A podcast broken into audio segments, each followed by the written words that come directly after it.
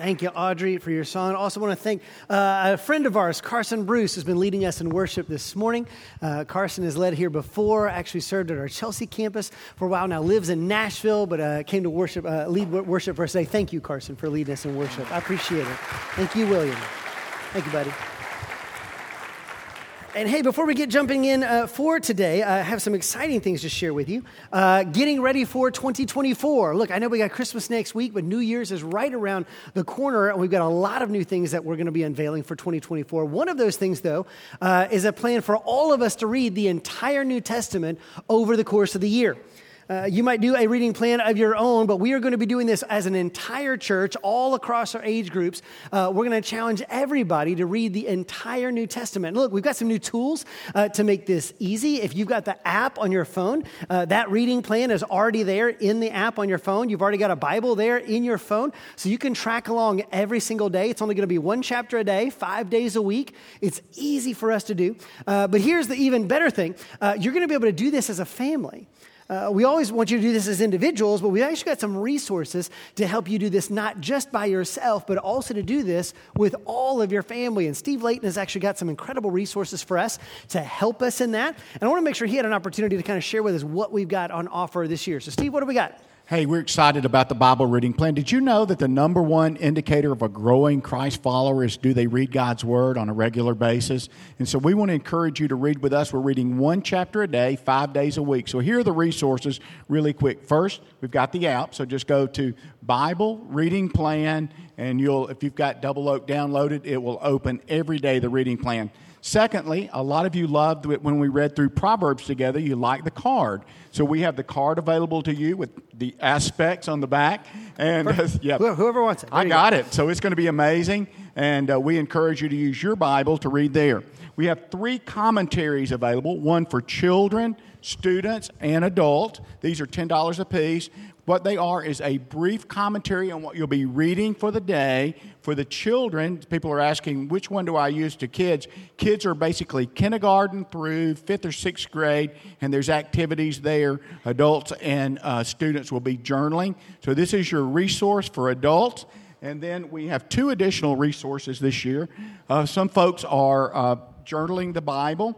This is a blank journal that we would encourage you to use. You can use it in worship, in your community group, or in your daily Bible reading. And finally, we have some E S V uh, value uh, Bibles. Uh, this is a complete Bible available to you. The commentary in the Bible is fifteen dollars.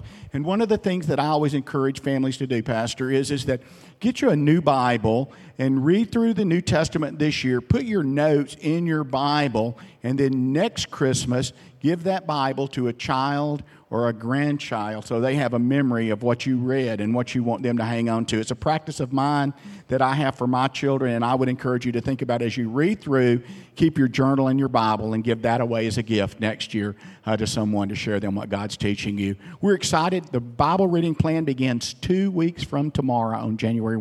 So we're excited, Pastor. Thanks for the opportunity. Now, I know you've got good news and bad news about the books, right? I do have good news and bad news. The good news is is they're extremely Uh, popular today, and the bad news is is we sold out because they were extremely uh, good today. So I will have more. We have more on the way. They've already been ordered, and they will be here next week. So we'll have them available next Sunday morning, and then we'll also have them on uh, the thirty-first available for everyone. So God bless you. Enjoy your Bible reading. Listen, uh, you don't have to buy any of these, obviously. The app is free. You can follow along by yourself. But if any of these resources are going to help you and your family stay on track, if it can help you do this as a family together, we want to make those resources available to you. They will be right out here, out front. So if those are helpful to you, man, grab those. Like I said, we will have more uh, next week. There might be a, a couple uh, left, but be ready for that. Uh, these will be great stocking stuffers or just like new gifts for a new year for your family. Uh, but I am really excited that we get to do this together. We've done this a couple times before with different parts of Scripture. It's always been really well received. It's a lot of fun when we get to do something together. You can know where everybody is in their Bible reading because we're all on the same team doing it. So be planning for that at the beginning of twenty-four. It's going to be a lot of fun. Uh, but now grab your Bibles if you will. Let's go to Luke chapter one, verse twenty-six. Luke chapter one, verse twenty-six is where we're going to be this morning as we continue our Advent series called A Weary World Rejoices. And look, I think all of us would agree we live in a weary world. There's a lot of darkness. There's a lot of chaos going on. And we need to rejoice. And so instead of finding our joy in just kind of the temporary things of the Christmas season, we are looking to the coming of Jesus Christ to find out you can actually have joy in the coming of Christ this Christmas. And so we're finding a reason each week. We're going to do that right now in Luke chapter one, verse twenty-six, in just a moment. While you're turning there, let me ask you a question. Do you believe in the supernatural? Just think about that for just a second. That may seem like a very easy question to answer, but do you believe in the supernatural? You might say, Adam, this is an easy question to answer. We all showed up to worship God this morning, right? Uh, I, it's dark outside. It was a little cold, but I came anyway, right? We came here. I, I would just assume that everybody in the room believes in the supernatural. And that may be true by and large for most of us, but let me let me refine it a little bit. Uh, do you believe that you will actually experience the supernatural this Christmas? It's a little different, right? And this is where you might find that there's a little bit of a break in that earlier number, because a lot of people say they believe in the supernatural, but they don't actually believe that they're going to experience anything. There's a philosophy called deism, uh, which basically says that folks, folks who are deists would say, I believe in a God. I believe that God created everything, but that once God created everything, he exited the scene. He created the machine. He lets it run, but he does not get involved. He does not insert himself into that machine or into the workings of creation. He just stands back. And so deists would absolutely say, I believe in the supernatural. I believe in God. But they do not believe that they would have any encounter with that God. You couldn't have a personal relationship with that God. And so the question is, which one are we? Do we truly believe in the supernatural? And also, do we believe that we are going to encounter the supernatural? Especially at Christmas. Now, this is important because when you and I read the Christmas uh, narratives, they are chock full of the supernatural. Think about it. You got angels everywhere, lots of angels. Man, angels singing, you got angels giving visitation, you got uh, angels in visions and dreams. There are just a ton of angels in all the narratives. You got stars that move, you got miraculous births, you got a virgin birth, and you got God becoming man. There is a ton of supernatural stuff happening in the midst of the Christmas narratives. And the question is, do you truly believe that these things occurred? That these are not simply stories, but these are actual miracles. God breaking into this reality. Because if we don't, what happens is we, we might say, yes, I believe in Christmas, but instead of believing that these are supernatural acts, they just become a useful prop upon which we hang all the things that we do enjoy and that we're sure we'll experience. You might say, Adam, I don't know if I'm going to have a supernatural experience this Christmas, but I do know I'm going to get a couple days off. And I'm going to eat some good food. And I'm going to watch some good movies. And I'm going to have time with my family. And I'm going to get some presents. And Adam, I know I'm going to experience those. And so I don't know about all this supernatural stuff, but I do know about this. And so why don't I just focus here? Because let's be honest, it's hard to believe in the supernatural. You might say, Adam, I'm a twenty-first century Westerner. We have science and technology, and Adam, I haven't seen an angel before in my life, and so I don't know, it's just a little bit hard to, to really buy into some of these things, but I do believe in what I can see. I do believe in what I can experience, and isn't that enough? And I think if you really looked at it, what you would find that the answer to that question is no. All of the trappings of Christmas can give you some momentary pleasure, they can give you a momentary rest, they can give you some momentary happiness, but guys, Christmas is almost here. We're like eight, eight days away. Like it's here, it's next weekend. And after that, it all goes back in the box. It all goes back up in the attic, and then we're stuck. No, no more lights and stories and movies and, and all the food. It all goes away, and most of the joy goes with it. But what if you could actually find joy that is lasting? You see, that's what the supernatural brings us at Christmas, and that's what we need to wrestle with this morning. But how do we get there? How do we actually become people who truly put our faith and trust in the supernatural things that are happening here at Christmas? So let's look at Luke chapter one, verse twenty-six, and we'll see someone in our very specific shoes. Uh, we're looking uh, at the narrative when Mary finds out that she is going to bear the very Son of God. She is engaged. She is not expecting this, obviously. Look what happens in Luke one, verse twenty-six. It says, in the sixth month, the angel Gabriel was sent from God to a city of Galilee named Nazareth, to a virgin betrothed to a man whose name was Joseph, of the house of David. And the virgin's name was Mary. And he came to her and said, greetings, O favored one, the Lord is with you. But she was greatly troubled at the saying and tried to discern what sort of greeting this might be.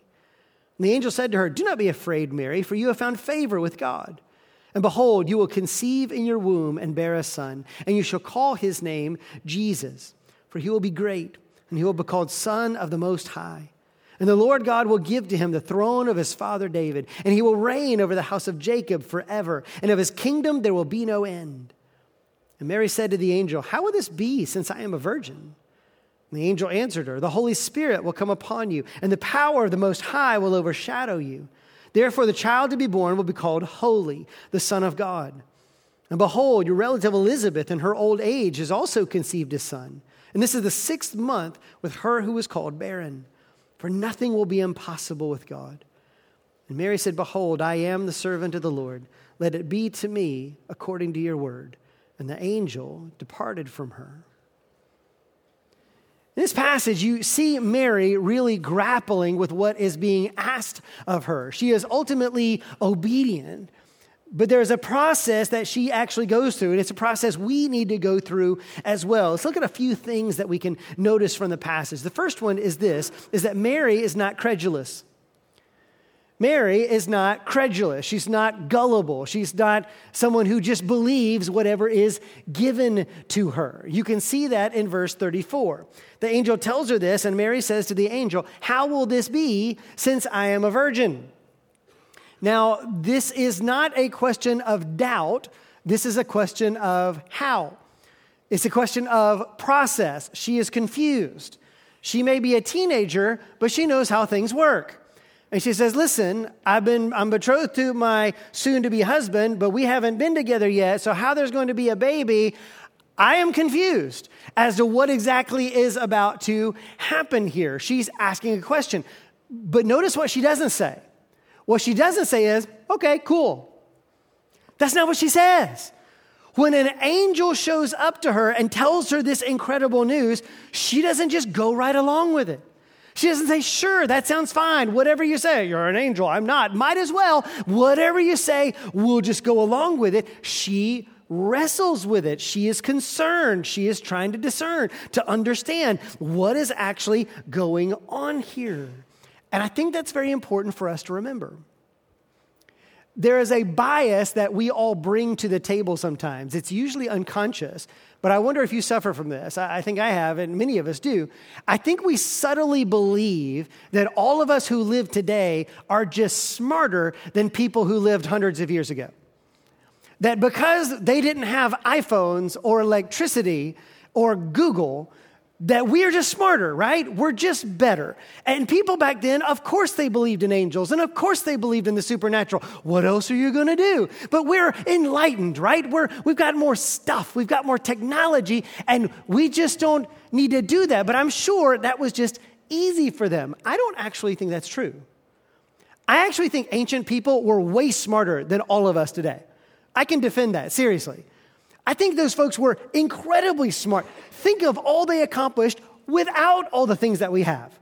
And think about how much you and I could accomplish if you took all that stuff away. Seriously, if I took your phone away and you could never have it back again, how much would you freak out? You would freak out. How many phone numbers would you actually remember if I took your phone away?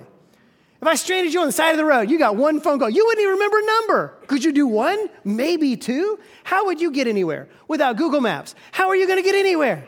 How are you going to get to the summit? How are you going to get anywhere? How are you going to do a detour? You have no idea. How are you going to fix anything without YouTube? How are you going to do that? Stuff breaks, you look up YouTube. What am I supposed to do? You take all that stuff away. We are toast. We're done. We, we don't even know what to do. If I took electricity away, I, that's it. I'm out. I'm out. If you just took electricity away, we had Snowmageddon for a day and a half and thought it was the apocalypse. It was a day and a half, people. Look, these people had nothing. The Roman Empire conquered the known world without electricity. Do you know that? They did amazing things. They got by. They, they took care of themselves. They were incredibly smart. Let's not assume that faith is just easier for people in the Bible. It wasn't. When Mary hears this, she instantly challenges and says, I don't understand. She's not credulous. And look, this is why I love Scripture, because Scripture doesn't just tell us these, these pie-in-the-sky stories. They, these are real people, and so they truly wrestle. And look, Mary's not the only one. You actually see this all throughout the Scriptures. Look at this one. This one's in Mark. Uh, Jesus is in the boat with the disciples. He has just told the sea to calm down, and it did. And look what they, how they react in Mark four forty-one. And they were filled with great fear and said to one another, who then is this that even the wind and the sea obey him? They freaked out. They had no idea what to do with Jesus. They didn't have a category to put him in. They did not understand. Look at this one in John. Uh, this is John chapter six, verses twenty-eight through thirty. The people say to Jesus, what must we do to be doing the works of God? Jesus answered them, this is the work of God, that you believe in him who he has sent. So they said to him, then what sign do you do, that we may see and believe you? What work do you perform?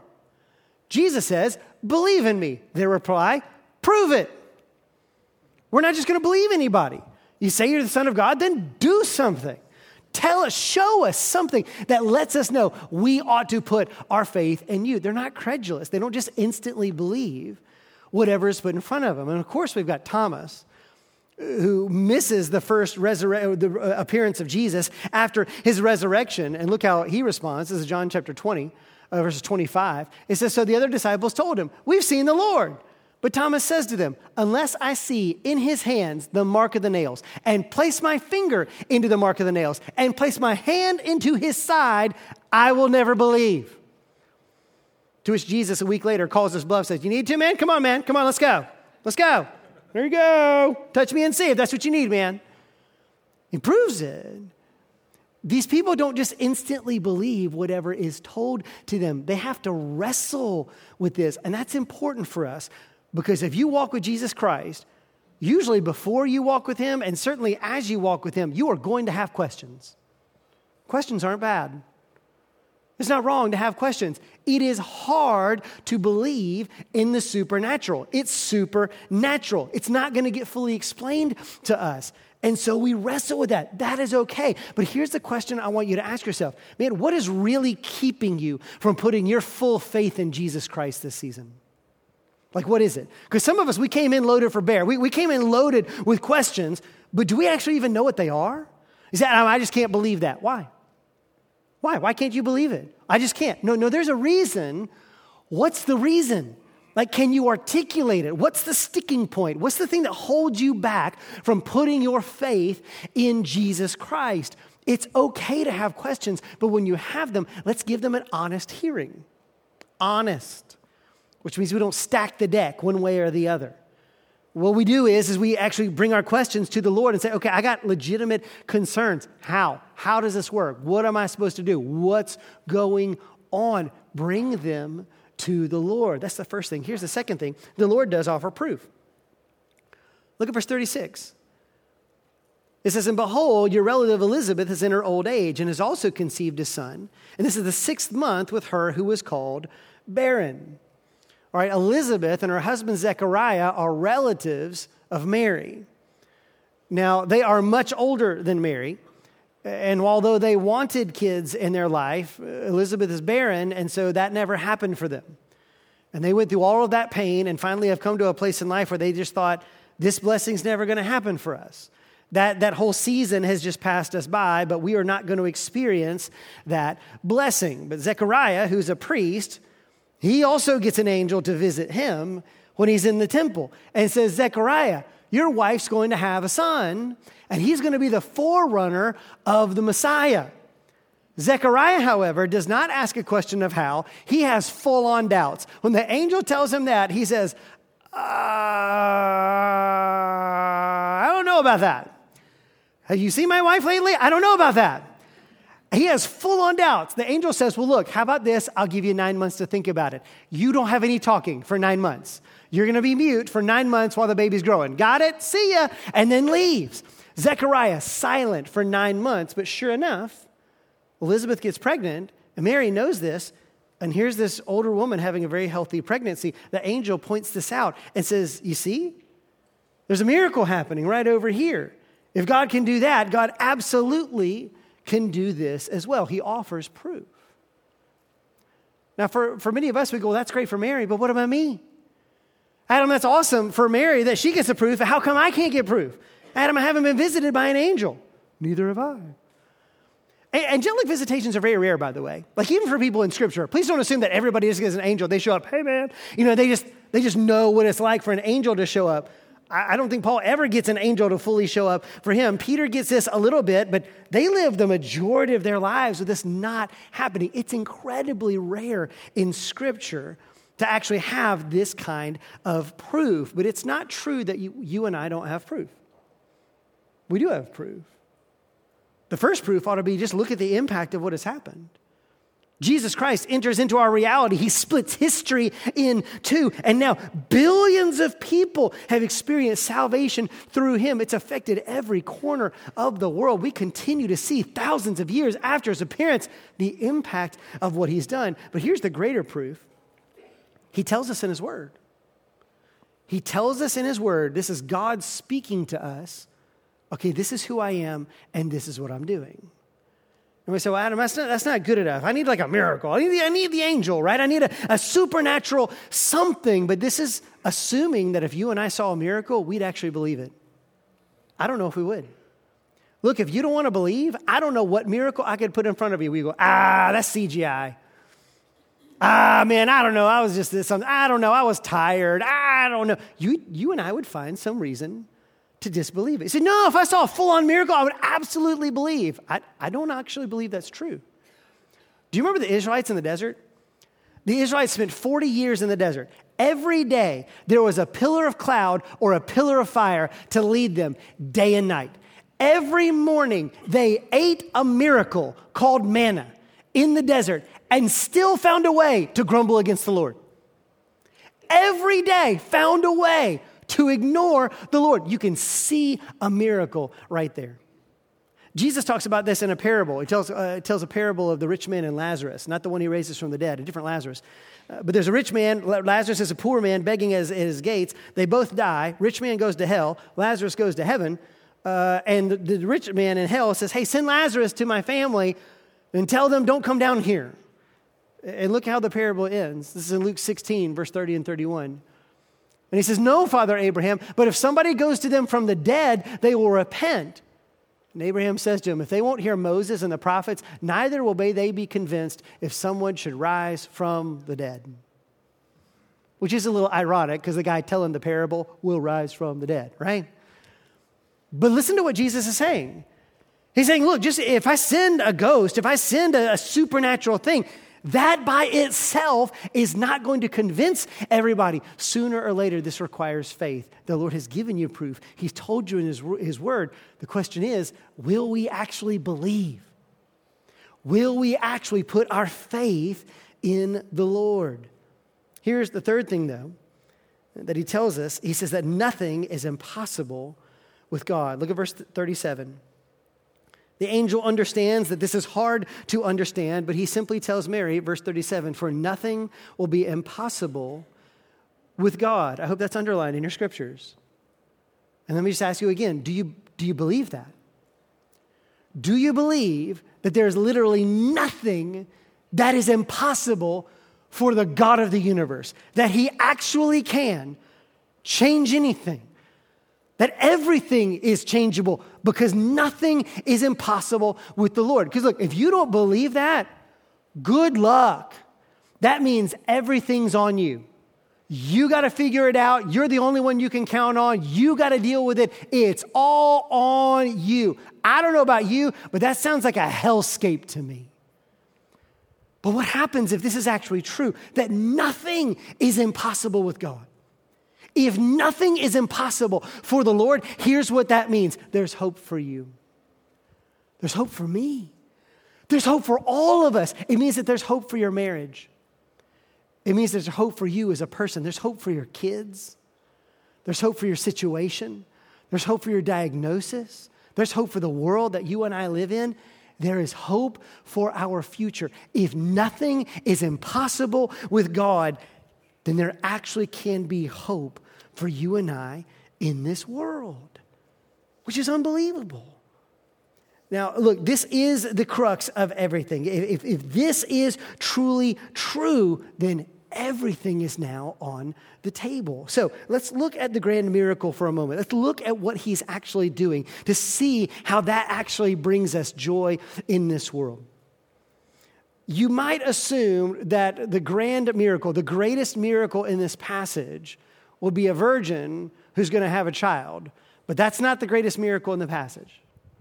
It's actually a distant second to a greater miracle, and it's this, that God is going to come in human form. That's what the angel just said, that God himself is breaking into our reality in a brand new way. He's going to take on flesh. That's what the word incarnation means. He is going to be incarnate. He is going to come in the flesh. That is a miracle of all miracles. It, it breaks all the bounds. How in the world is that possible? Look, look what he tells us in verse thirty-one. You can read exactly what's going to happen. In verse thirty-one, he says, "And behold, you will conceive in your womb and bear a son, and you shall call his name Jesus." That name means the Lord saves, by the way. "He will be great, and he will be called Son of the Most High. And the Lord God will give to him the throne of his father David. He will reign over the house of Jacob forever, and his kingdom there will ha- of his kingdom there will be no end." Mary says to the angel, "How will this be, since I am a virgin?" Angel answers, "The Holy Spirit will come upon you. The power of the Most High will overshadow you. Therefore, the child to be born will be called Holy, the Son of God." Now, how does that work? I don't know. It's a, it's a mystery as well as a miracle. Note here that you do see the Trinity at play. You see the Trinity fully present. Did you catch this? Twice in that passage, the Most High is referenced. All right, that's the Father. This is God Most High, God himself. This is the Most High. But who actually comes upon Mary? That's the Holy Spirit. Okay, the Holy Spirit comes upon Mary. And then the child to be born is going to be called the Son of God. You see that? Father, Son, Spirit. The entire Trinity is in play. And so now the second person of the Trinity, the Son of God, is now going to be revealed to us in the person of Jesus Christ. But how does that work? How, how does it, how can it even possibly be that an infinite God can somehow be contained in a finite vessel? How does that even work? And while I can't explain that to you fully, I don't think anybody ever fully understands the mystery of this miracle. This is something you can get your hands around. It's possible to believe this because you and I experience something like this every single day. You're experiencing it right now. Do you know why? Because we're actually talking about this. You see, we're not just animals. You and I have this understanding of ourselves that we are not simply atoms that have formed together into an organism. No, we are more than that. We experience ourselves. We know ourselves to be both physical and spiritual. While we are absolutely physical beings, there's more to me than just what is physical. We all know ourselves to be something more than that. We think that about ourselves. We think that about our loved ones. Now look, there's a bunch of people in our culture who would deny that. Who would say, "Adam, I don't believe in that. I don't believe in anything I can't prove. I don't believe in anything I can't see. I don't actually believe that there's any supernatural. This is all there is." It's called naturalism or materialism. This is it. This is all that there is. But I'll tell you this, I don't think I've ever met anybody, even people who say they believe that, who actually live that way. Not once. I have never seen anybody who believes that ideology and actually lives that out. Because if that's true, that this is all there is, then here's what you and I must believe about ourselves. There is actually nothing to us except some electrical impulses in our brains. That's it. That's all you are. All we are are electrical impulses going off in our brain. That's it. We're just physical creatures. Here's what else it means. You and I have no such thing as free will. This idea that you and I are making choices, it's a farce. We're fooling ourselves because all we are are organisms, and you put any organism in our situation with our physiology and they do the exact same thing because there's nothing more to us than just what physically makes us up. Here's the other thing we would have to agree on. Our lives have zero meaning at all. You can invent one. We can pretend to have one, but that's not an actual meaning like we would normally assume. There's no purpose in our life. We were atoms that were somewhere else, and now they're here, and then later on they're going to be somewhere else. That's it. You know what it means? Nothing. But no one actually lives that way. Seriously, if, if you know friends, and that might be you, and you say, actually, I actually kind of lean towards that philosophy. Here's the deal. You can always smoke out what you really believe by what we really say. Because these very same people who say that start saying things that contradict what they say. They'll say things like this. Well, the universe wanted us to be together. Really? I got news for you. The universe does not care at all. The universe doesn't care about anything. It doesn't care, period. The universe isn't doing anything. You're just making that up. Or they would say things like this. Well, this is my calling in life. Really? Called by who? Who's calling you? You don't have a calling. You just got stuff you like. That's it. There's no calling. Don't pretend it means anything. Or people say, we were made for one another. Really? Made by who? Who made y'all to be together? Who made you, period? There's a maker? Wait a minute. I thought you didn't believe in that. But all of a sudden, hey, this is right and we must do it. Well, that's a really interesting one. How in the world can there be right and wrong? And how would there be a right that's true for all people in all places and all times if there's not a God above us? Who would have the right to say what is right and wrong? Who could actually say what we should and should not do? You keep saying things that kind of sound like you believe in the supernatural, that there is actually more than just our physical makeup, that we aren't just physical, we are spiritual as well. I defy any one of us in this room to look at your spouse, your children, and the people you love the most and try to convince yourself these people are nothing more than atoms in a certain configuration who do not matter and never will.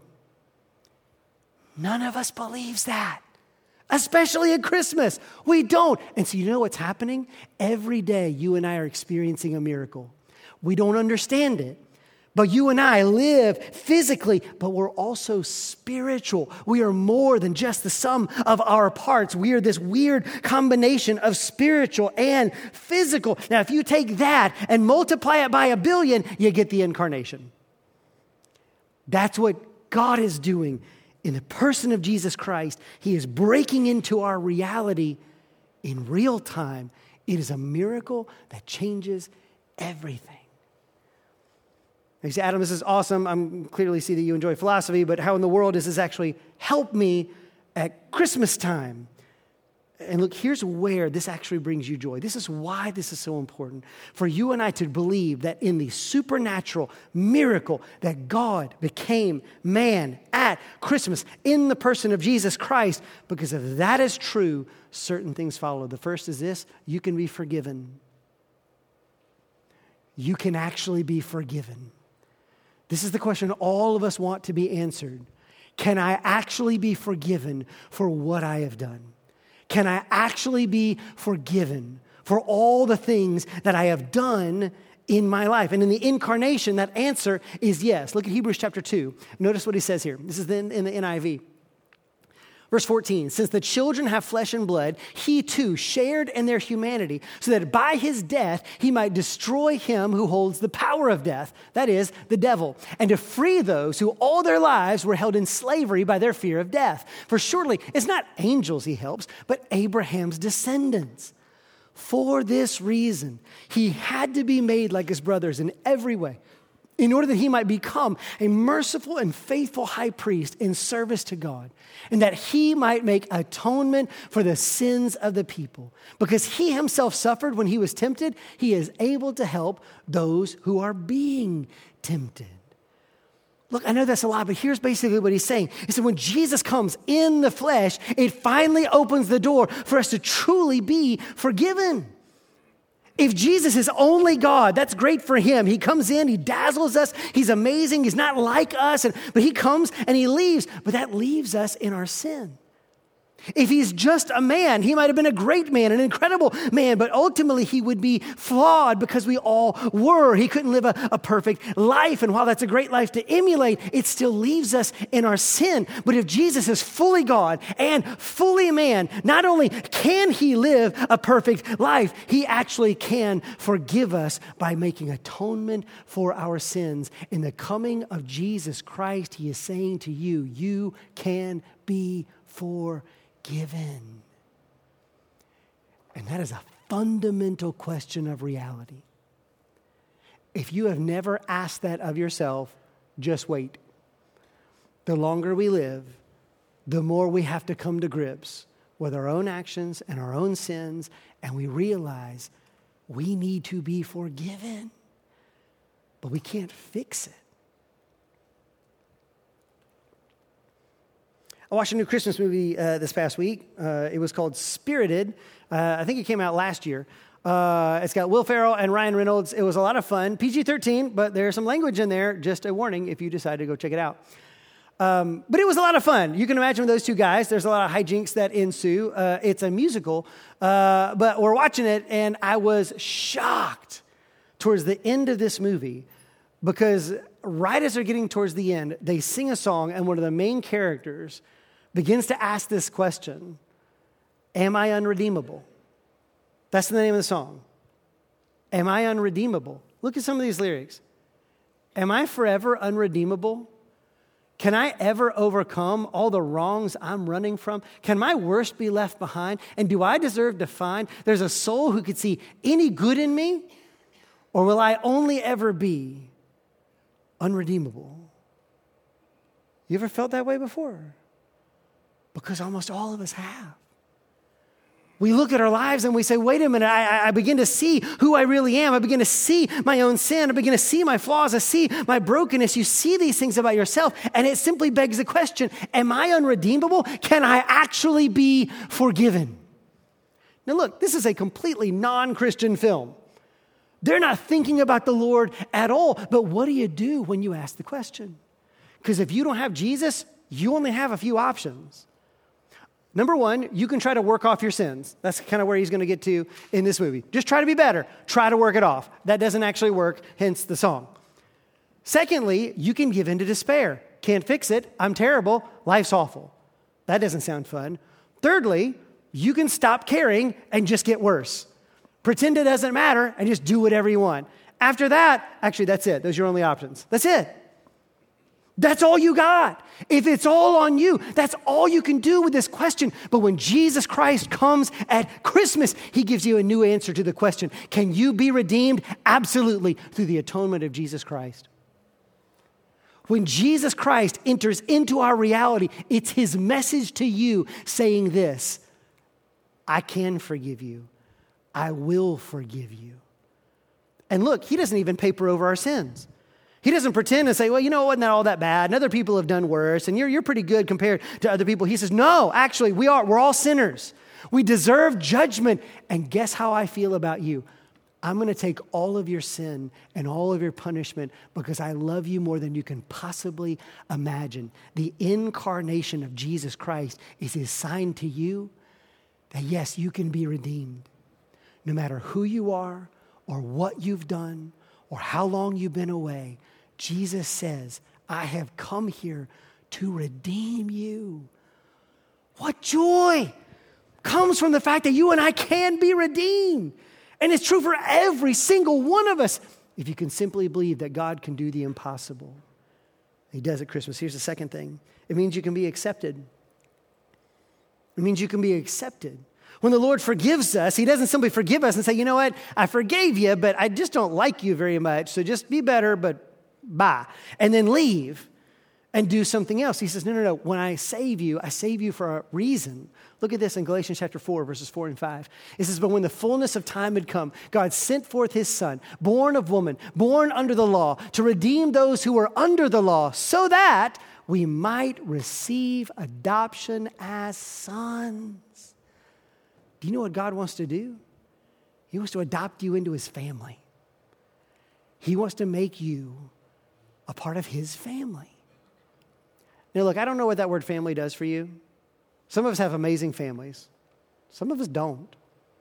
Some of us have an incredibly loving family, and that's a great metaphor. For some of you, you hear that and go, I don't, I, I, I don't know about that. Maybe you've never felt accepted by your family. Listen to what Christmas tells you. When Jesus Christ comes into this world, he says, I've come to redeem you, but also I've come to accept you into my family.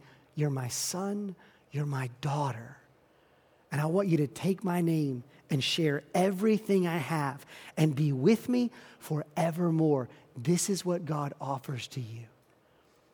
Not a couple beliefs, not trying to be good. He offers us acceptance. Some of us can't even accept ourselves. And the Lord accepts you when he comes at Christmas. He is telling you, you can be accepted. But here's the third and final thing. It means you can be changed. You can be changed. Because when Jesus Christ comes at Christmas, he comes into the real world. The fact that he is incarnate is important. He's coming in the flesh, into our actual lived reality. This is not mindfulness. This is not some vaguely spiritual thing. This is real life. He comes with real flesh and blood to take care of our real sins. He'll die on a real cross, which means he can bring real change into your life right now. This is probably the most important thing, for, especially for us who are believers. You, you believe that Jesus Christ came and forgave you of your sins, but do you know what else it means? Christmas tells us, no, I, I come in the flesh. I come in the real world to change you. Look at this, Second Corinthians chapter three, verse eighteen. And we all with unveiled face, beholding the glory of the Lord, are being transformed into the same image from one degree of glory to another. For this comes from the Lord who is the Spirit. I don't know how many of you feel about change. Some of you might just assume change is impossible. Adam, I tried to change. It doesn't work. I don't know if I can change. I don't know if anybody can change. It's too much work. It takes too much time. I don't even know if it's possible. Didn't you hear? Nothing is impossible with God. And if he can change you, do you know what that means? Your attitude can change. Man, your reactions can change. There's hope for you in the midst of your addiction. There's hope for us in the midst of our situations. There's hope for everything, for your diagnosis, wherever it might be. Things can change. We can change because it's not all on me. The Lord's going to send his Spirit to live inside of each of us to help us that we might be changed. When Jesus comes in the flesh, we can no longer put him over in the corner or just put him off into a vaguely spiritual category. He says, no, I come into the real world to deal with real problems, which means you can really change. What if you and I believed in the supernatural? What if we truly put our faith in what Jesus is telling us, that nothing is impossible with God? That can bring you lasting joy at Christmas. So do this one. Bow your heads and close your eyes for just a moment.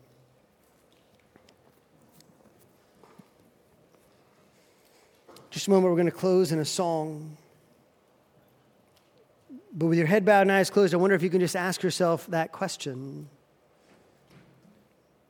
Do you really believe that you're going to experience the supernatural?